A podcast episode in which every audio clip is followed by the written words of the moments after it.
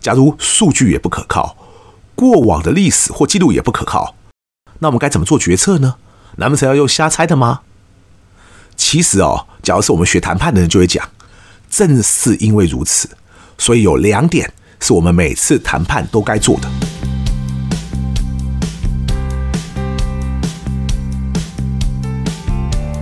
一谈就赢，Do the right thing。大家好，我是 Alex 郑志豪。我们希望透过这个 Podcast 频道，让大家对谈判有更多的认识，进而能透过运用谈判解决生活中的大小问题。今天是我们探讨《金爆十三天》这部电影的这个 Podcast 系列的最后一集。我们这个系列第一集播出的时间呢是十月十六号，而古巴飞弹危机呢，当年也是从十月十六号开始，然后到十月二十八号告一段落。所以我们在今天来为这个系列收尾。也算是蛮合适的。我们之前的几集谈了很多历史，上集呢，则是谈了很多系统二的思维方式。今天这一集的一开始，就让我们先来聊聊电影本身好了。其实《惊爆十三天》呢，我觉得是一部在票房和评价上都被低估的片子，反倒是上演几年之后呢，才引起了很多讨论。这部电影呢，是由 Roger Donaldson 执导。Roger Donaldson 其实不是一个擅长拍剧情片类型的导演，反倒是一个比较擅长拍那种票房型电影的导演。在《惊爆十三天》之前呢，Roger Donaldson 就执导过，也是凯文·科斯纳主演的《军官与间谍》。然后他执导的下一部作品就很有趣了，因为那是汤姆·克鲁斯主演的《鸡尾酒》。《鸡尾酒》其实票房很好啊，然后年轻的汤姆·克鲁斯在片中帅到不行啊。但鸡尾酒整部片子呢，嗯，真的还蛮烂的，几乎是汤姆·克鲁斯主演的所有电影中，IMDB 评分最低的一部啊，好像只赢那部重拍版的《神鬼传奇》，而且鸡尾酒还拿下了当年度的金酸梅奖最差电影等四个奖项，可以说是一段不堪回首的历史啊。Roger Donaldson 呢，也执导过《异种》，也是一部票房不差。但是评价也不高的电影，然后还有皮尔斯·布洛斯南主演的火山爆发片《天崩地裂》等等，可以说不太确定电影公司当时为什么会找 Roger Donaldson 来指导《惊爆十三天》。不过，《惊爆十三天》呢，已经是他所有指导的作品中评价最高的一部了。这部电影的主角当然还是凯文·科斯纳，《惊爆十三天》是西元两千年的电影。那个时候，凯文·科斯纳还相当红哦。不晓得大家知不知道，虽然凯文·科斯纳也有被提名过奥斯卡最佳男主角，但以演员闻名的他，其实一直没有拿下奥斯卡的演技奖项。反倒是他第一次执导的作品，居然就让他拿下奥斯卡最佳导演哦。那部电影作品是什么呢？就是《与狼共舞》。很多人或许现在都没有看过那部片子了。但《与狼共舞》那年可是入围了十二项奥斯卡，然后拿下包括最佳影片、最佳导演、最佳改编剧本等七项大奖啊。而凯文·科斯纳那年的最佳导演奖呢，可是击败了同时入围的知名大导演，像是法兰西斯·科波拉，还有马丁·斯科西斯啊，可以说相当不容易哦。《与狼共舞》呢，更在当年写下一个纪录。因为它应该是那个时候不晓得是不是第一部上院线的版本，居然有将近四个小时的电影。当年和现在每部电影都拖得稀里哗啦长的时代不一样，超过两个小时的电影就算长了。没想到《与狼共舞》居然有将近四个小时的片长，那也是我生平第一次，居然遇到电影院中场还会先休息，因为要放观众去上厕所，真是一部挑战观众膀胱的电影啊！说到凯文·科斯纳呢，我就忍不住要说，虽然未必每个人都很喜欢他啦，因为他毕竟也拍过一些惨不忍睹的烂片，像什么《水世界》啊和《二零一三终极神差》等等。但他的一些其他作品哦，其实我自己是一直很喜欢。就像他在《与狼共舞》之前有一部他主演的《梦幻成真》，那部《梦幻成真》呢，可能是我这辈子看过最多遍的一部片子。然后他在二零一四年演了一部《超级选秀日》，我甚至还拿来当教材啊，几乎在每堂谈判课都会推荐大家看一看。回到凯文·科斯纳主演的《惊爆十三天》，他饰演的是 Ken O'Donnell，也是甘乃迪总统的特助。我觉得这部片子处理得很细腻，而又不拖泥带水的地方，就是他透过一些简单的对话，就可以让大家了解 Ken 这个角色的生平，以及他为什么和甘乃迪两兄弟这么熟哦。就像在片子一开始就看到 Ken 走进白宫，然后和贾基贾桂琳对话，贾桂琳就是当时的第一夫人，也就是甘乃迪的太太嘛。然后我们就可以发现，哦，原来 Ken 呢跟他们于公于私都很熟。而且他的工作呢，就是在帮他们安排行程之类的。不止如此啊，在后来片中一些看似闲聊的对话中，你会发现 Ken 这个人呢，在大学时候打过美式足球，然后还在去当兵服役的时候开过轰炸机啊。这些我觉得都是很细腻的部分，不但交代了一个角色的背景，而且让这个看似旁观者的角色更有血有肉了起来。然后我们也才会知道。Ken 其实是在学校的时候就认识芭比甘乃迪，他们两个是同学和室友嘛，所以就是芭比和 Ken。然后呢，芭比才介绍 Ken 认识他哥哥，也就是约翰甘乃迪。后来呢，他就去帮他哥哥竞选，一路从参议员的选举到美国总统的选举，这就是为什么他们会有那么深厚的交情。所以我们会发现，芭比和 Ken 是同学，然后芭比的哥哥 John 也念同一所学校。而那所学校是什么呢？其实就是哈佛哦。所以我前几集一直有提到哈佛商学院的双赢谈判课那本书，也就是因为这个关系。说起哈佛，片中还有另外一个角色，其实也是哈佛毕业，那就是国防部长麦纳马拉。只不过 John、Barbie 和 Ken 是哈佛的大学部毕业，但麦纳马拉是在加州念完大学之后，研究所才去念哈佛的商学院。麦纳马拉这个角色呢，很值得介绍一下。有很多电影都出现过麦纳马拉这个角色，因为他是美国到目前为止史上担任过最久任期的一位国防部长，任内又遇到很多历史事件。除了本片提到的古巴飞弹危机之外，还有柏林围墙的建立啊，越战的情势升高等等。另一部也有麦纳马拉这个角色出现的电影，是我自己也很喜欢的《邮报密战》。我当时还在自己的部落格写过一篇文章，在讲这部电影哦。《邮报密战》是由史蒂芬·史匹柏执导，梅莉·史翠普和汤姆·汉克主演。基本上，当我们看到像这样一个导演和演员阵容，就是去看就是了。后来呢，这部电影也入围了那年的奥斯卡最佳影片。有趣的是啊，在《邮报密战》中饰演国防部长麦纳马拉的演员，正好也就是在《惊爆十三天》中。饰演甘乃迪总统的 Bruce Greenwood，我觉得他演甘乃迪其实演得相当好。在这次《惊爆十三天》这个系列第一集，也就是我们的 EP 零四八，我当时就有向大家提到，有机会呢会再来多讲一些麦纳马拉这个角色。为什么呢？因为麦拉马拉这个人其实很厉害，他不但是美国任期最久的一位国防部长，而且在担任国防部长之前呢，他在空军服役的时候。就已经加入一支数据分析的小组，后来因为这支小组优异表现啊，引起福特汽车老板就是亨利·福特二世的注意，于是他就把这整个小组十个人呐、都邀请加入福特汽车这家公司，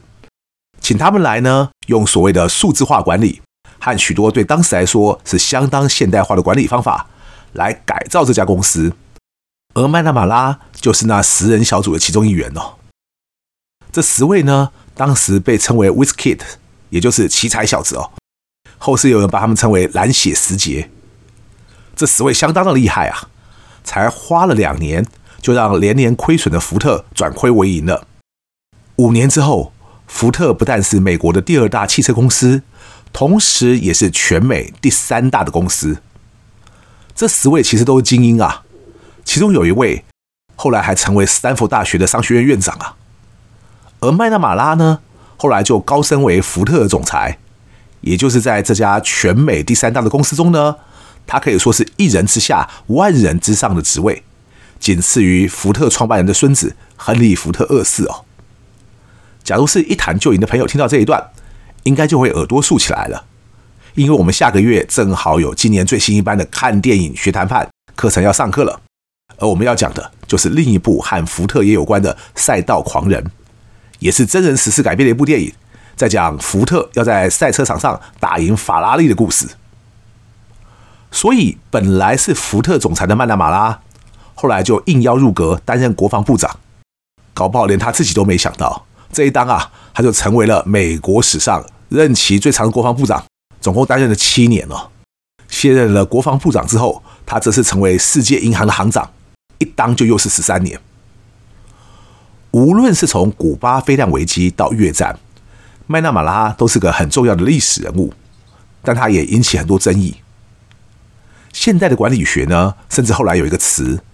叫做“麦纳马拉谬误”，指的就是过度使用数据来评估事情的一种现象。因为麦纳马拉当年呢，就是学统计出身嘛，那他的强项也就是运用很多数据来做分析和决策啊，所以他当时也使用这种量化的数据来分析美国在越战中失利的原因。但是因为他太重视量化数据了。反而忽略掉其他一些也很重要的事实和资讯，所以很多人就认为，就是因为他的误判，所以才让美国当年在越战的时候陷入泥沼哦。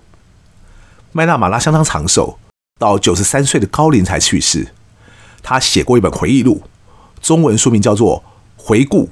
越战的悲剧和教训》。而在这本回忆录中呢，连他自己都深深的忏悔啊，他说：“我们错了。”而且错的离谱啊！所以啊，不只是战争，在企业或在很多各个方面的决策，后来我们大家就知道，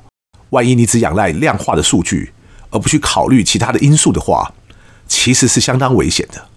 这就好像很多朋友也很熟悉的魔球理论，后来也改编成电影哦。这种强调数据分析的方法，放在职业运动界，的确像在大联盟就有球队成功了。但例如说在 NBA。其实好几支球队之前也有尝试过啊，例如像休斯顿火箭队，其实当年也尝试过。后来呢，不是没有成功夺冠而已哦，而是就一路跌落谷底好几年，几乎每年都在重建哦。看今年换一个总教练之后会不会翻身？所以我想我们可以很持平的来说，数据的分析当然是很重要的，但万一只仰赖数据来做分析，或者只是做一些理论上的推演。那很可能就会做出一个失之毫厘、差之千里的结论，而且最可怕的还不是你做出一个错误的结论，而是你在做出了那个错误的结论之后啊，你连自己是在哪里走偏了都还不知道。所以我在上一集 Podcast 才会对大家说，我本人很喜欢学谈判，因为谈判不会只考虑所谓的理性因素，而是会把很多人性也考虑进去。相反的，我经常看到很多年轻人啊。很喜欢去学很多关上系统化方法的东西，因为讲白一点，那种东西看起来很容易学啊，一堆系统啦、流程啦、模组化的方法啦，等等等，什么东西一二三四五，看起来好像很简单呐。但其实我都跟大家说啊，不是这种系统化的方法不重要，而是啊，万一你只懂得这种所谓系统化的方法，然后你还不知道怎么去付诸实用，你在企业工作的时候会不会打得惨兮兮啊？讲白一点好了，像我和很多人在那么多家跨国公司服务的时候，然后我们还得和 McKinsey 或者 BCG 等全球知名的气管顾问公司交流。我们每个人当然都非得懂得一个又一个的系统化方法不可啊。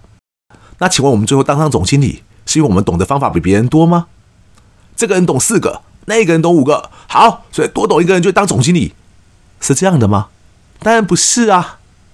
坦白说哈，无论你懂多少方法。你最后都要能够做出一个正确的决策才行呢。就算你还没有到达那么高的位置，好，那公司决定一个策略下去，你也要有够好的执行力才行呢。而你假如只懂一些片面的方法论，那会有用吗？